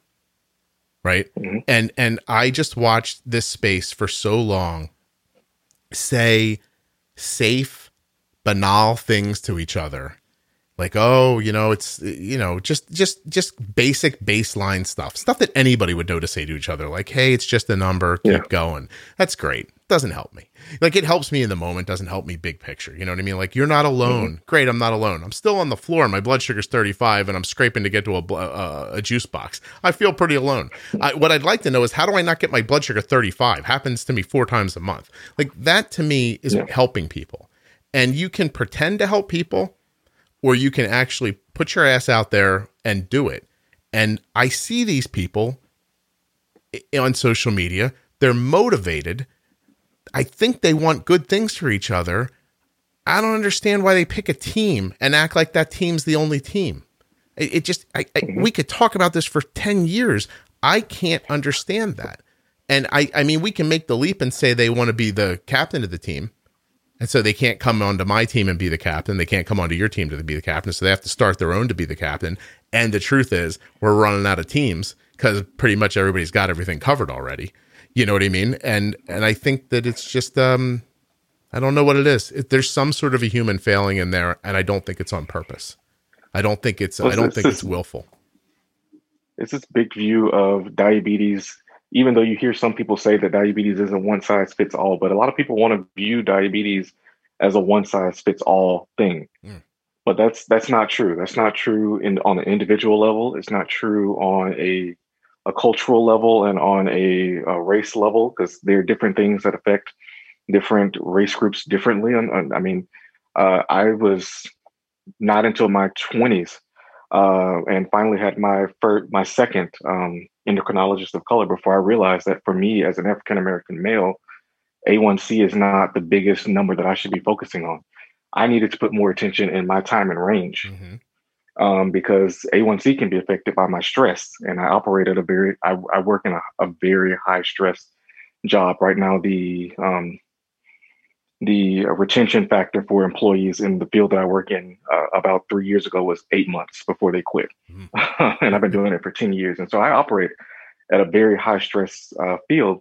And so she recognized that and realized that, okay, for, for you, your A1C is going to be on the slightly um, mild to moderate range. But if you're spending 85% to 95% of your time in range, that's where we want to get you to manage. And I, and that was my personal diabetes treatment right? And I have another friend who, uh, her diabetes educator, looks at a completely different set of numbers that I hadn't even heard of until just six months ago to manage her diabetes. And we view this diabetes as one size fits all and think that everyone gets the same amount of training. But I think it was one of your podcasts a couple of weeks ago that was talking about glycemic index. Mm-hmm. And a lot of people don't even, in the diabetes community, doesn't even understand that certain foods require you to give insulin at certain at different times and different ranges, right? Different amounts, yeah. and how to account for things like fiber and protein and uh, and caffeine. and so, yeah, and we, we want and yeah, getting injured and having sex and not having sex and being upset playing PlayStation. You know how many kids' blood sugars Exactly. jump up into the two fifties playing PlayStation? It's crazy. exactly. And and no one no one talks about it that way, and they should. And and what works for you is not going to work. Listen, here's what what I feel like I've done here is I have a basic set of tenets that I follow that I think if most people follow them, they'll have better success than they were having. It'll be more consistent, less variable. What you do from there with it isn't up to me. I'm not telling everybody to to do exactly what I do. I don't think that's even reasonable. I think there's some people who listen to the show and they hear like, "Oh, that makes sense," and I think he's full of shit about these two things. Great. If it helped you, I'm happy for you. That that's it. But at least the conversation's being had. I had a man, I had a man on the other day, a 20 year old guy. Um, he's bipolar, and to hear his story about having diabetes and bipolar disorder, who you think's helping him? You, you know what I mean? There's there's no there's no bipolar disorder slash type 1 diabetes helper. And you know how he found the show? Because some lovely woman came on and talked about her anxiety and that she was hurting herself. And this is what you do you let people talk. And some people take great things from it, some people don't, and that's it. But you don't you don't hear someone say something you disagree with and then dedicate every ounce of your free time into destroying them because they don't agree with you. And and I'm telling you, if you think you're doing something like that for an altruistic reason, you are fooling yourself. That is not how resolve happens. It just isn't. It just makes people more upset. And listen, you, you, you want me to- to bring it into like today and and and try to make it clearer for you. I'm going to dumb know- it down really quickly and just say, um, dumb it down a, a bit more than, than even that. We treat diabetes like it's a shirt size, small, medium, large, Mhm. but you, but we need to treat it like a shoe size, right? You might be a 10, I might be a 12 or 11, and John Doe might be a, a 13, right? Yep. My so foot might be a little wider. Hey, what happens when your left foot's a 12 and your right one's an 11 and a half? Exactly. Yeah, which happens. But it, it- what I'm saying too is that when you when you are so forceful with this is the right thing, you turn off people who don't exactly believe you uh, or agree with you, who are also really decent, nice people, and it it, it just blows up from there. I, listen, I know a police officer who's been a police officer for three decades and is about one of the most lovely people I've ever met in my entire life. And he attaches his worth in this world to how he helps other people. And so if he flips on the news and hears people say something like he shouldn't have money to do his job with, he doesn't hear the nuance of their conversation. He hears, I gave my whole life to this. What are you doing? I, I've never been not anything but a good person. I've helped so many people, I can't remember them all. Uh, I've lost so much time with my own family. My wife worries about me when I'm gone. My children worry about me when I'm gone. I worry about myself. I, I've heard stories of his life that are that are absolutely frightening. He's done heroic things that I would have run the other way from, Cameron, and you may have too. You, you know what I mean? And and yet Yeah. the person saying that other thing is making a really valuable point, a point that should be considered greatly. But it's the way you say it and the way he hears it that's important because you're making sense and he's making sense. And somehow we've all come to the conclusion that either he's a racist asshole or those other people don't appreciate his work. None of that's true. None of that is true. It, it- it just you can't come at something so harshly that its its intention is almost to cause a rift. It's like it's what they want sometimes. And man, I, listen, I've been online for a long time, and over the years, low carb people have come after me a time or two, call me like a carb pusher because I tell people how to bolus, and I say, hey, eat whatever you want. I'm not in charge you. I'm not your mother, right?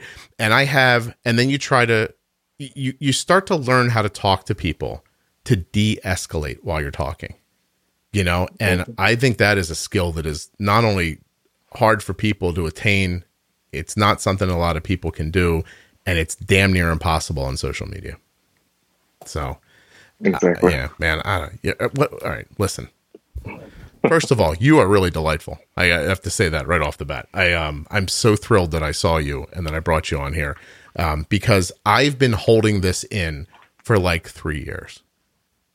I really have because I thought, I just thought, what's the point? I'll say this out loud and then somebody is going to try to, you know, make something of it that's not here. Because uh, for clarity again, 100%, I think insulin costs too much money. I don't think anybody who needs insulin shouldn't have it. I just think that there are a lot of variables and it is not as simple as make insulin cheaper. Like it, it, it's not that simple. It is and it's not. And you've got all this you've got the truth on your side. It should be cheaper and you have to move it in the right direction. But I've even seen people organize well. Cameron, do, do we talk about this ever? People organize well, have great intentions, and as they start rising up the ladder and getting more influence, they dirty up a little bit and then they lose their way. You ever see that? Definitely have. I mean, and it, it's once you get enough influence, uh, other people start to realize that you have some influence and then try to buy into that. I think we talked a little bit about it in the when we were talking about politics um, and politicians, and and that's a, a, piece of it that we there's really no way to really navigate that um, because of course the same companies that are funding these nonprofit organizations likely also have um, lobbyists who are lobbying to politicians. Right. And so I don't want it to I don't want to come onto your podcast and make it seem as though it's a never ending circle and that there's no way to win because I, I truly believe that there is a way to achieve um, and a way for everyone to have access to the insulin that they need to to live. Mm-hmm. Um, but it, but on some levels, there there are like we keep saying, there's so many nuances and so many gray areas, so many different calculations that we can't just we can't and we won't accomplish just by going and attacking uh, things on our social media. Um, and that's that's just not going to be the way that we win this war. And it's quite honestly, it's not even a way that we're winning the battles. Well, I think the thing that gets lost, if you could see behind that wall, right, of where those people are who you're trying to impact, that, and I, I don't, it's funny because I don't agree with this. I just understand that it exists. So let me say that before I start. But, you know, what do they say? Um, if you're well, what's that thing? If if you're if you're not a Democrat when you're younger, you're not something, and if you're not a Republican by the time you're something age, you're not paying attention or something like that. There's some saying about that, and and what I think is that younger people have the grace that comes with having not had to get a mortgage on a home yet, or you know, Cameron, eh, it is impossible to describe what it feels like to get up on a Wednesday morning when it's raining outside when you're 43 years old and you've been doing this thing for 25 years and you're just tired and you don't want to do it today, but you do it anyway. You know what I mean? Like there's there's there's something that comes with that. And it it does make you more physically conservative in your head a little bit. It just does. It it, it moves you in that direction. I I happen to um hold very tightly to my my social liberal ideas. I think they're uh, very important. I don't imagine me changing throughout my entire life. Um, and but at the same time, there are things about freedom and money that um, I I might feel a little more conservative uh, to people about. Uh, in the end, I just think I'm a, a very kind of centrist person. I think I have views that kind of swing in different directions. I think of them as common sense views it's the best I can do, right? But you need young people who are full of ideology to fight these fights because they're the ones who can really swing it in another way. And I think they can, and I think they will. But you have to pay attention to history. What do I mean by that? If the people who grew up in the 60s, the hippies of the 60s, right?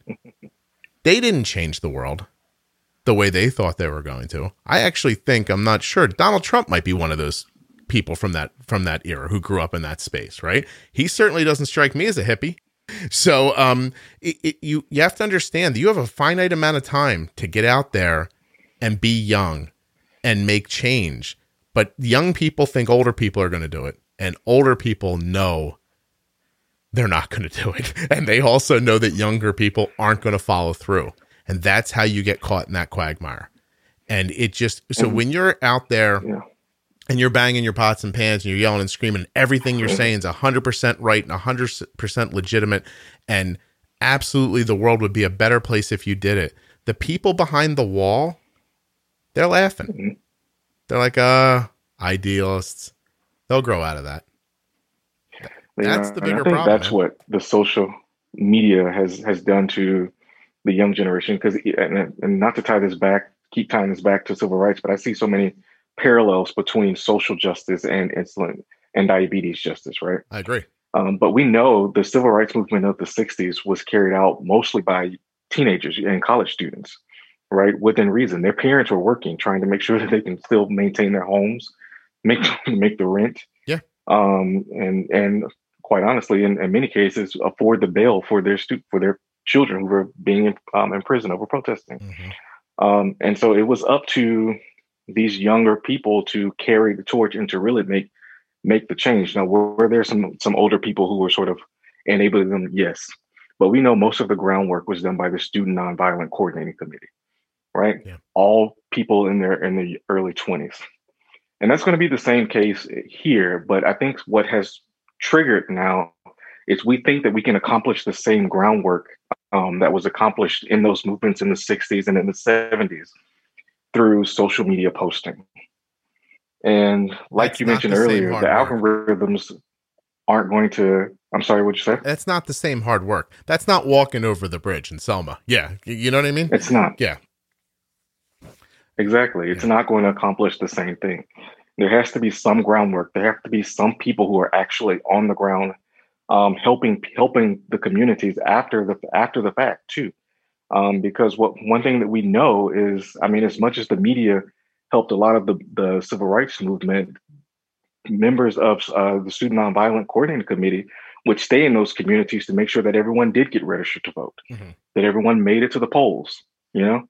and so there's this this thing that's that we've fallen into where we think that if we just hop on Instagram and and yell at these organizations and at these celebrities and that they will change, that eventually change will come. But we we keep forgetting that there has to be actual groundwork helping the people who need the help.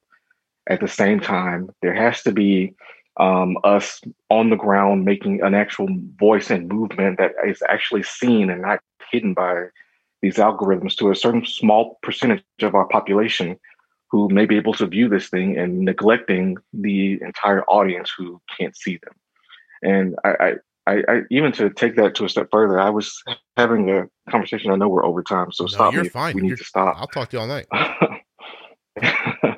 but I was just having a conversation um, with some friends the other day, and I don't even know how we got here, but we all asked each other, "Have we ever met an indigenous person, a Native American person, with type 1 diabetes. And it dawned on all of us that we don't, not, not only do we not follow any on any of the social media channels, but we've never met one in person to be able to talk about it. Well, then that sparked the conversation. Well, why is that?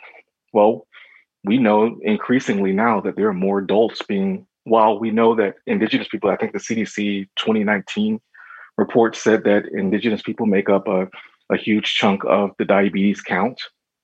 Um, but we also know that a lot of them get misdiagnosed, that a lot of people get misdiagnosed with type 2.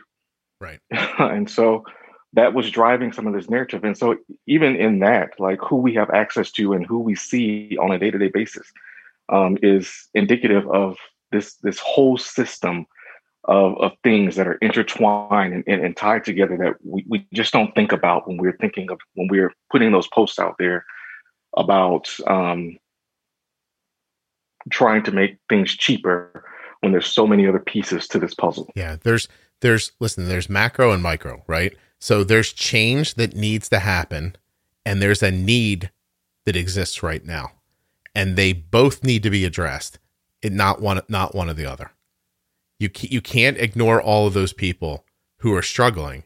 And trust me, they struggle in ways. The one thing I I try very hard to remember about this podcast is that I talk to people who, you know, either are newly diagnosed and don't know what they're doing and I help them get back together, or people who are like, you know, nice white ladies from Ohio whose kids A1Cs are in the low sevens and they wish they were in the low sixes. Those people, right? I talk to I talk to people who have insurance most of the time, um, and and fair enough, that's most people, honestly. But there's the other people, their struggles are so much different than you know I, I wish I wish I didn't have so many alarms overnight for my CGM. Can you tell me how to keep my my you know can you help me with my basal to keep my blood sugar more stable?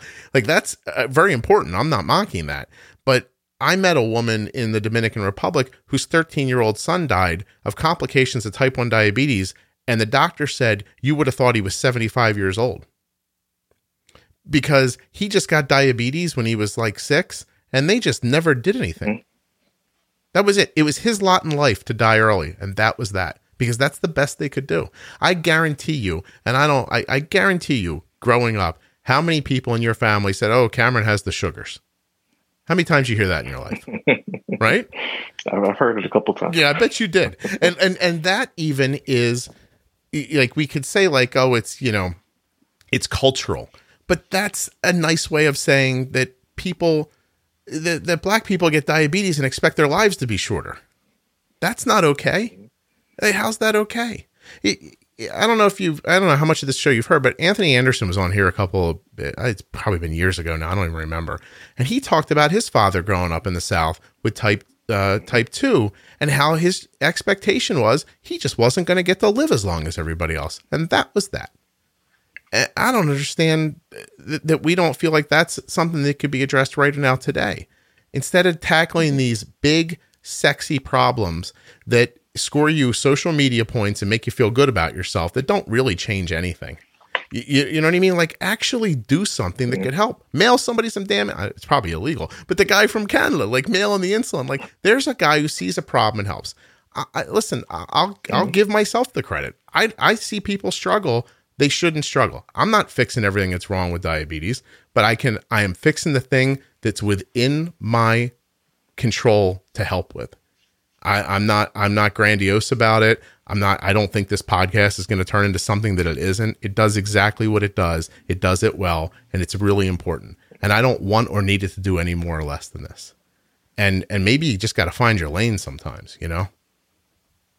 I don't know. Was that racist, Cameron? I don't understand. I'm so old. Like when I said sugars, I'm okay, right? no, I mean I've heard both black and white people use that term in the South, I, so I, I, don't know that it that it affects. I've definitely heard a lot of Southern um, white people use the word sugars back in Alabama. Right. So. I, I was fascinated to hear that Alabama could have been Atlanta. That was absolutely yeah. that's astonishing how how little turns of the screws change things so so dramatically, you know? And maybe that's a good point here. Like just try to help somebody. And by the way, all the people who are listening, and trust me, a lot of people listen to the show, Cameron. All the people who are listening, here there's nothing for you to do. Like like I can't point you to a place that's going to go magically help these people that we're talking about. Mm-hmm. So you're going to have to have your own idea about how to help. You know what I mean? Like it, somebody needs to hear this today, and it's why I'm doing it. Uh, somebody needs to hear this today and say, you know what? I have a friend in a state house. I bet you I could get them interested in this idea. You know what I mean? Like it's going to start like that. Little spots. You got to start little fires all over the country. And and that's how you, that's how you're going to get it to, to take off. You're not going to light the whole thing in, on day one. And I do think and I really don't mean to come down so hard on people who are of the social media generation because I actually I think it's a great generation of people and I love the way they think and how free they are uh, in a lot of ways. But I think there's this idea that I can have an idea at noon, start an account at three, and by six o'clock, I should probably be famous or have this whole thing fixed. And if by nine o'clock it isn't all the way I want it to be, well, that didn't work, and I'll move on. Like there's such a, a feeling of like I talked about it earlier, right? Like you gotta you gotta do something, prove yourself, level up, prove yourself, level up. It takes years, not not hours. It doesn't take days. Doesn't take weeks. It takes years to. You think this podcast was just popular when I started it? I killed myself to get it to where it is now. Like, seriously, it, and and so you got to get out there and do little things th- that are hard, and hopefully you can build them into something else and help another person and maybe that person will get on their feet and help somebody else That's the listen. You want to hear how liberals think? That's how I. That's what I believe. You know what I mean? Start little, build, give, help people up so they can help somebody else up. It's the only way it's going to work. I don't know how you. I don't know. I don't understand. People think they're going to show up and t- talk a pharma company into losing a billion dollars next year. Uh, you're not thinking. You know, there's a difference between right and what's going to happen. Cameron, exactly. what what have we not said here? It feels like a lot has been said. no, I think we covered a, a, slew of things. We we definitely got into the gray, which I I can appreciate, and um, I just I I just don't want to leave the conversation with without remembering all of those people who are are not seen and and unseen and who actually are the ones who don't have access to insulin. Yeah. Because those of us who cry we want insulin for all, we're likely the ones who also have our insulin in our hands. Um, and so just remembering all of those other voices that are not on social media, who don't have time to do countless uh, Google searches and to sit down, or may not even have access to the internet. I think that's something that we we didn't even really understand until just recently in the pandemic, where schools had to start parking buses around their neighborhoods with Wi-Fi hotspots, mm-hmm. just so um, kids could have access to their insulin, to their uh, not access to insulin, access to internet to be able to do their schoolwork, and and so we just remembering all of those people who don't have access to the to things that we call basic diabetes care, who got left out in all of this messaging and all of this uh, so-called advocacy that we we just didn't didn't even think about, and it, it breaks my heart because there are people who are who are literally actually dying while we are trying to um, yell on social media when we could have just given someone a spare vial of insulin. Mm. And and that's that's the fact of the matter. What do you think? Do you have maybe you don't have a thought about it, but what do you think people could do right now immediately to help? I think one thing that we we could do to help is to start partnering with some of our um, local community nonprofits. There are tons of local diabetes nonprofits that need assistance in in helping with their um, their populations um, and the populations that they serve. I think that uh, one thing that I see a, lot on a lot of the, the Facebook groups is I have these old sensors or these old test strips. Um, what can I do with them? Take them to some of those nonprofits. Take them to your doctor's office. Take them to free clinics in your area because those are all places that can give those supplies out legally to um, other diabetics and people who actually need them and people who uh, need access to those supplies right? Yeah. um, or even if you're changing insulin from say humalog to uh, another to novolog and you know you're not going to use that extra humalog. Think about that when you when you uh, are giving that away I think when we think about the online and the social media space, think about who's actually in the, the crowd that you're speaking to and who's on the panels, uh, these um, Instagram lives, these Zoom panels, these um, Facebook Live and YouTube Live uh, meetings, or even like, like you're doing now with this podcast. Who are you bringing on as the guest? Bring on more people of color, more low income people, and more um, people who are just underrepresented in this diabetes in what has become this diabetes online community so that they can talk more about the problems that affect them. Um, particularly black women uh, uh, are a voice that is trying to forge their way right now in the diabetes space because they have a much higher rate of being misdiagnosed and mistreated by by doctors. And so think about bringing them in because they can speak more to the to those stories. I think you mentioned Cherise earlier. She's she's an excellent one yeah. um, to to think about in that space. And uh, those are just some some quick ideas. But I think ultimately we're going to have to start thinking about the bigger picture and not just these snapshots of insulin is is high in cost. Um, let's yell to try to bring it down. We need to think about an actual strategy of how we can mobilize and how we can tell the story of Jane Doe and John Doe who actually don't have access to this life saving liquid that they need to survive, um, and who don't even understand that there are differences in the types of insulin available. Yeah. I would say, too, not let your voice be squelched. Um, I, I think that, I think that, listen, I, you're not, uh, you know, the person listening doesn't have a, a multi-billion dollar acting career, right? You can you can say what you think, and if and if three or four people come at you on social media, screw them. They're you know what I mean. Like just don't worry about it. It's it's it doesn't exist. It only exists. They're just talking to each other. Cameron started to say something earlier, and I cut him off. But the algorithms that that feed you your information on Instagram and Twitter and or not Twitter, but you know Facebook, um, they these algorithms are made to keep you upset. So it just feeds you stuff that makes you upset. And so if someone, if you come out and say something completely reasonable, Cameron has said 50 reasonable things here today. I think I may have as well. And I think that if you listen to it in context and th- straight through, you'll hear people who just, you know, would like people to put their efforts into good, good, positive things that help other people. Don't lose sight of the forest for the trees, you know, that kind of stuff. But someone's going to be mad about this. And we're going to just have to let them be mad. And and you can't you can't stop saying what you think is right. And by the way, maybe they shouldn't either. Maybe they have to keep saying what they think is right.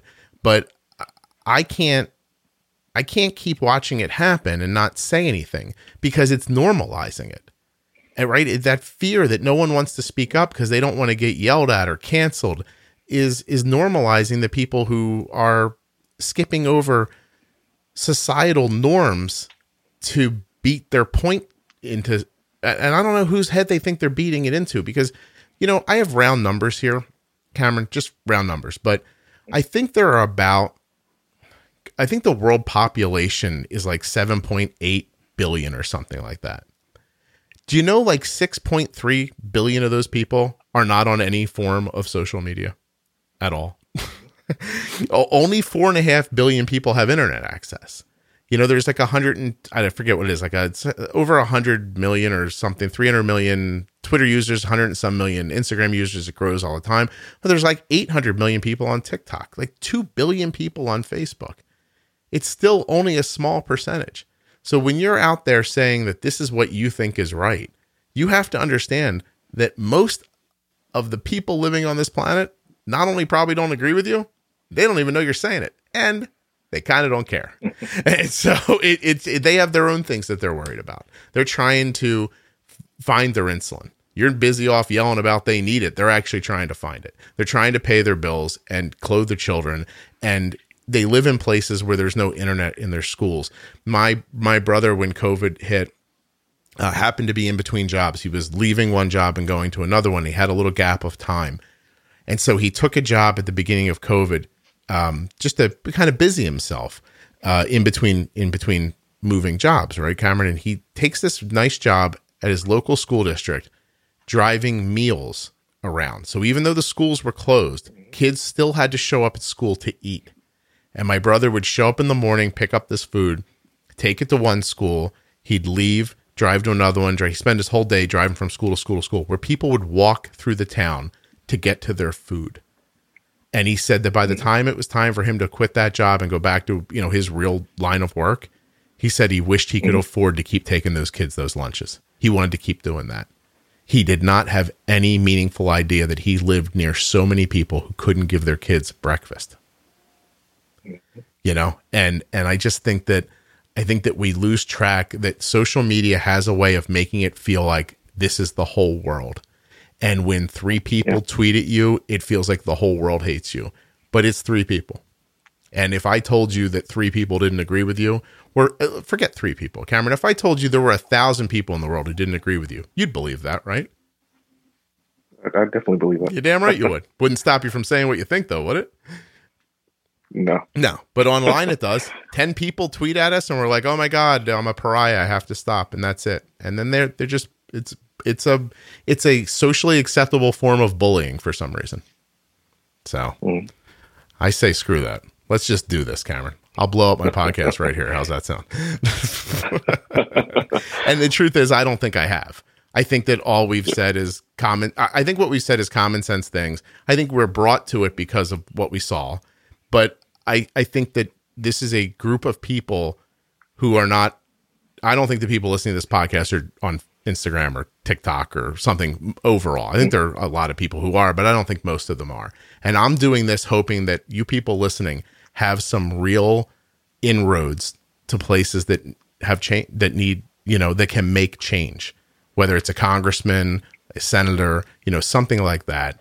You know, if you have that kind of power, I I, I implore you to use it. I don't have that kind of power. All I have is the power to bring you something I saw on on online and uh, someone like Cameron who's just very well spoken about it and, and really understands it from what I think is a is a, is a well earned perspective.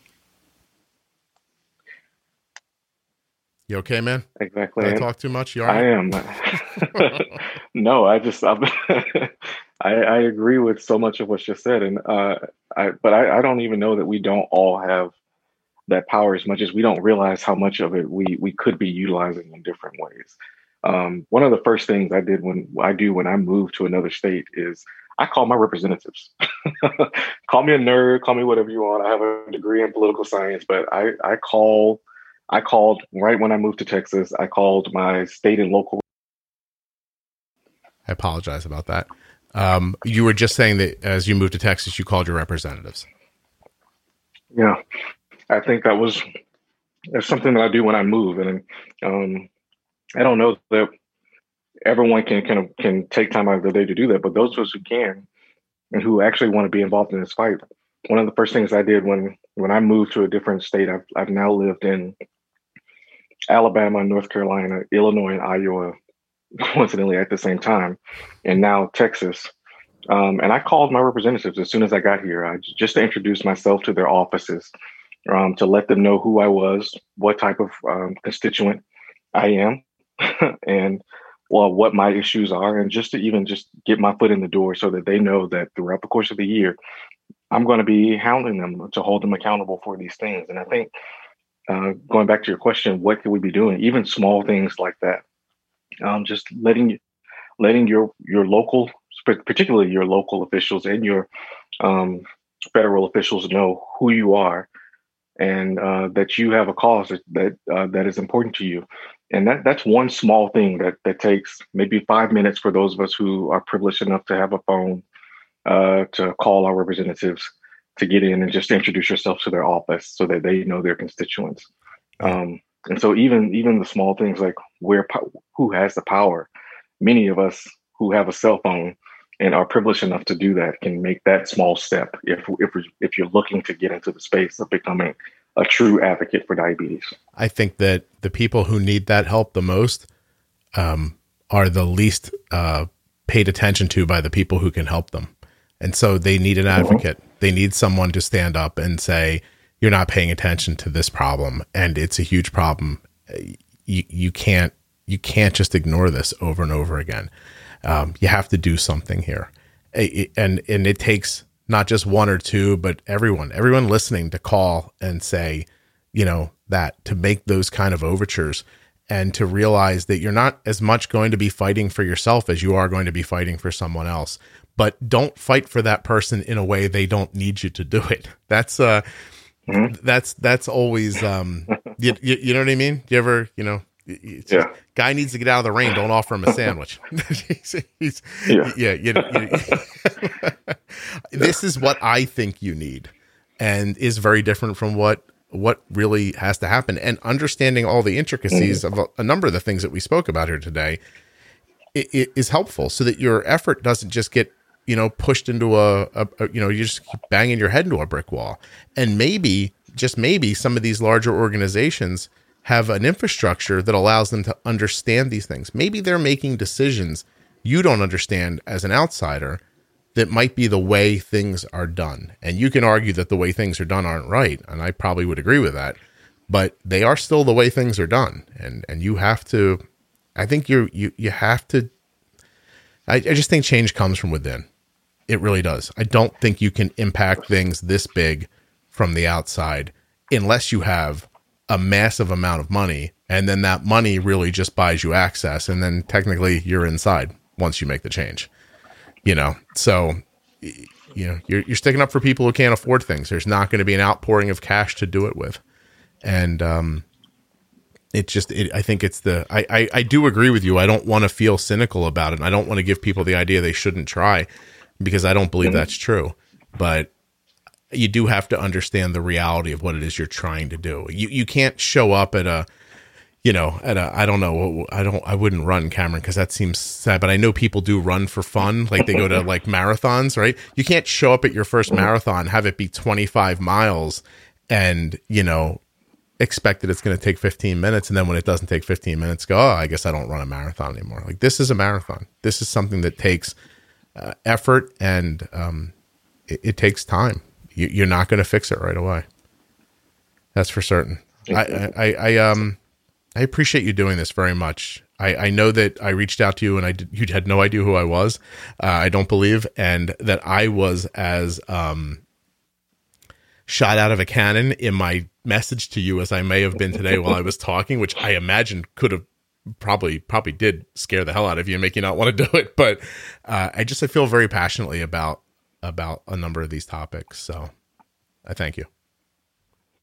Awesome. Well, thank you so much for having me on, Scott. I really appreciate it. No, I loved it. I'm putting it up this weekend so people can listen to it over the weekend. I want to make sure about your handle again. And it is young underscore gifted and black and is A N D. And your yes. name's right on there, Cameron, so people will uh people will know it's you. I just again, I think you are one of the few people that I've seen talk about things that most people don't do deftly. And I, I just thought you did it with a lot of grace and uh, and from a common sense approach that I really I very much appreciate. So uh, I appreciate you being there to, to see, honestly, because I, I don't usually do this. I don't know. I usually don't ask out people who I just met, Cameron. but but damn it, I'd like to be married to you. You're good people.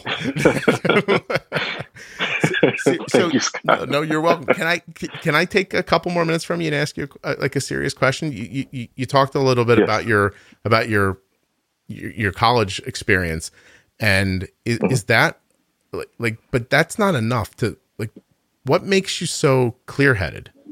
So, so just accept that you're clear headed from me. Take that as a compliment and let that go because I hear you being kind of like, oh no, but but you are. H- how does that happen? Like, what's your makeup? What happened to you in your life that puts you so like firmly down the middle in understanding? Uh, honestly, I, I, don't know. I, I would attribute it to my parents. I grew up in, in a home where uh, I was taught to understand um, more than just my own opinion and that you can't get anywhere just understanding your own opinion. You need to seek out and learn from other people.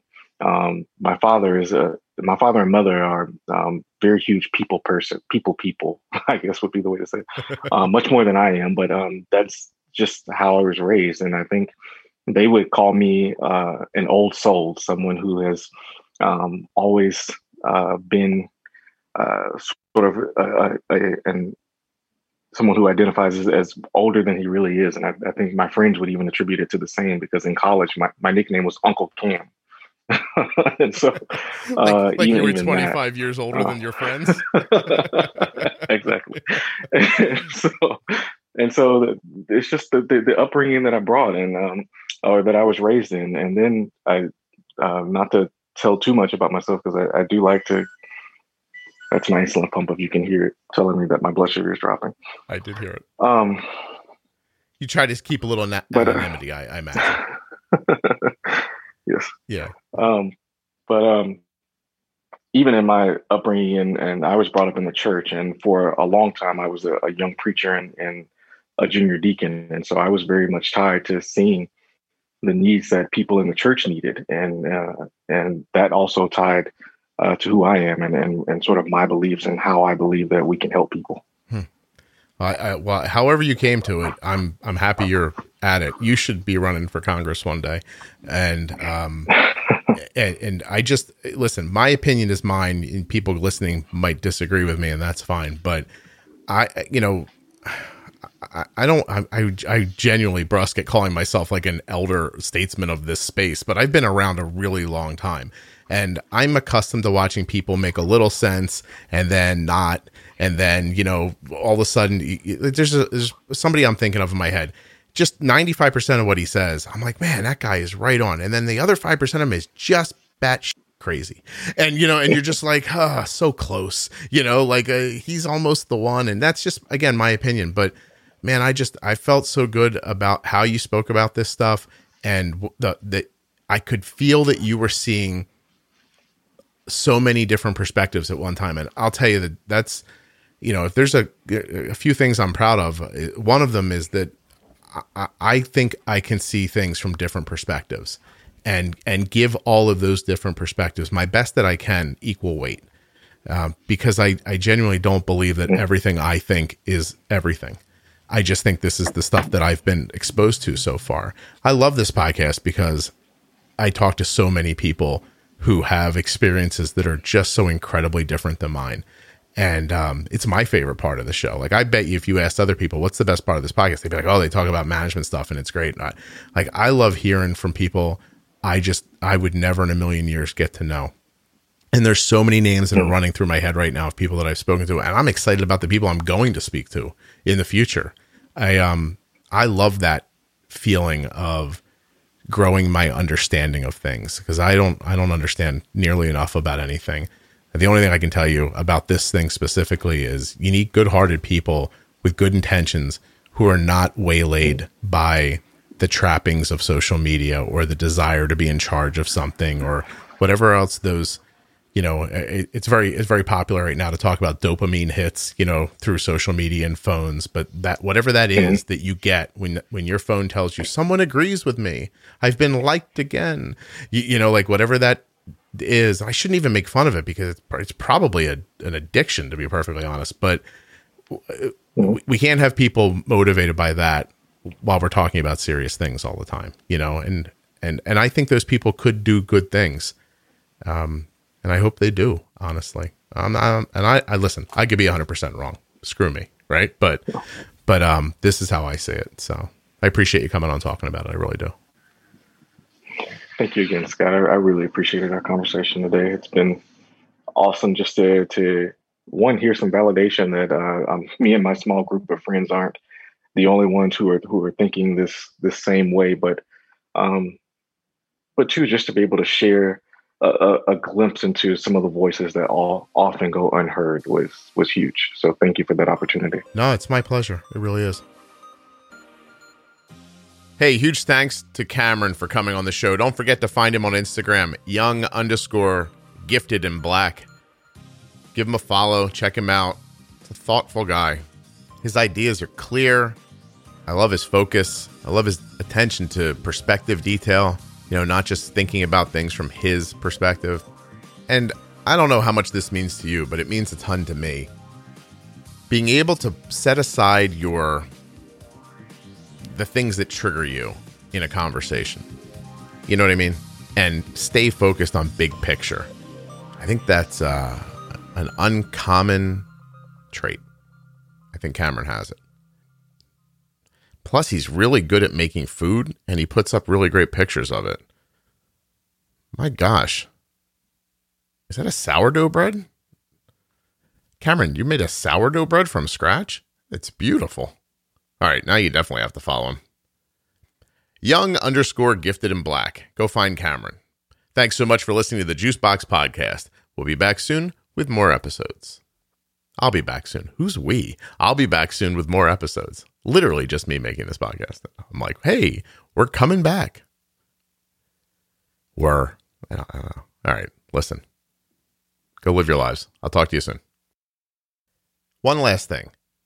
If anything you heard here today kind of lit a fire under you and you have access, I know I said it in the podcast episode, but if you have access to people that can make change around anything that helps people with diabetes, test strips, um, insulin access, insulin pricing, you know, meters, things that people need. If you know a congressman, a state senator, anyone with that kind of power, if you know people who can shine a light on this stuff, that act of explaining this to them could be your advocacy. You could help like that. Certainly better than ranting and raving about it on Facebook. Small, meaningful acts, not huge, splashy things that you think are exciting or, you know, hashtags. I'm to I'm to rant and rave about somebody. I'm to I'm to cut somebody down here, prove to everybody how how much they're not doing. That that's not how these things work. That's how it's how people make a name for themselves online. It's it's it's not how change occurs. Change occurs from within. And you know what? Even if it is a viable solution, that process of denigrating people to make your point, I don't know. It it doesn't seem like a valid long-term solution. I think it just makes more enemies. And I think it's incredibly odd to want to create combat between people who are all trying to help other people with type 1 diabetes. How did that happen? How is there a civil war? Everyone wants the same thing. Work together. Why are you busy fighting with each other? It's meaningless. It's a waste of time. It's not going to get anybody anywhere. There's a there's a civil way to do things. And it's important to do things civilly. Again, that is really just my opinion. I guess you could do whatever you want.